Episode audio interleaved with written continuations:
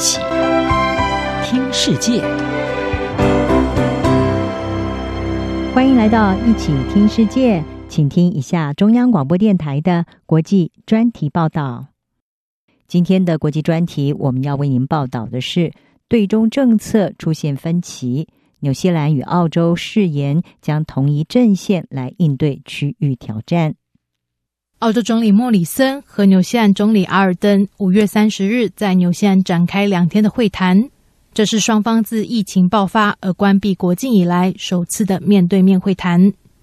莫里森此次造访纽西兰度假胜地皇后镇，在记者会上，莫里森和阿尔登交换了印有两人名字的球衣作为见面礼，展现彼此的深厚情谊。不过，纽澳两国近来在多方面出现摩擦。尤其是在两国的中国政策上，但这一次会面，两位总理在贸易、人权以及美中竞逐和区域挑战等等议题互相力挺，希望展现两国关系紧密，而且会永远站在同一阵线。纽西兰因为先前不愿意签署国际情报组织五眼联盟批评中国的声明，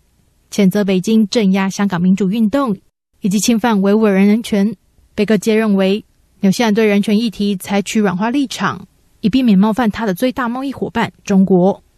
不过，纽西兰这一次和澳洲发出联合声明，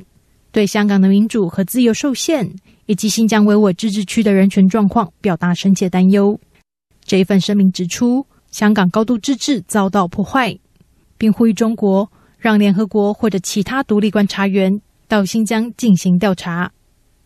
阿尔登并在两人的联合记者会上强调。纽西兰在贸易乃至于人权议题和澳洲完全一致。你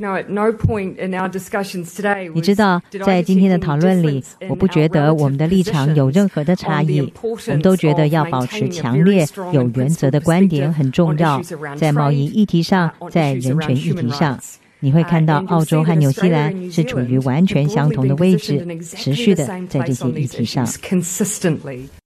事实上。澳洲和中国的关系在过去一年多以来跌到数十年来的最低点，主要因为总理莫里森先前呼吁应该对 COVID-19 疫情的源头进行国际独立调查。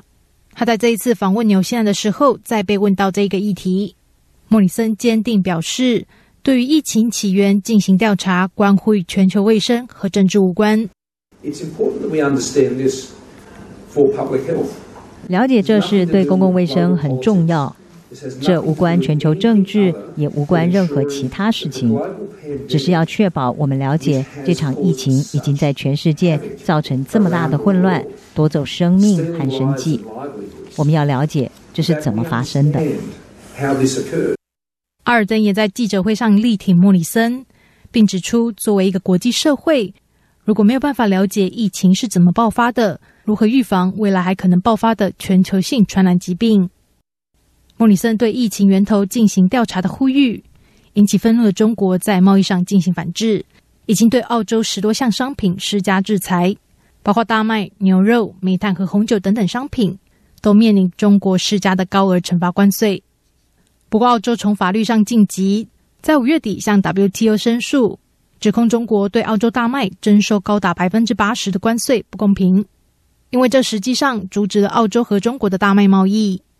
世贸组织在澳洲申诉之后，已经成立了一个争端解决小组，将对这一项关税是否违法进行调查。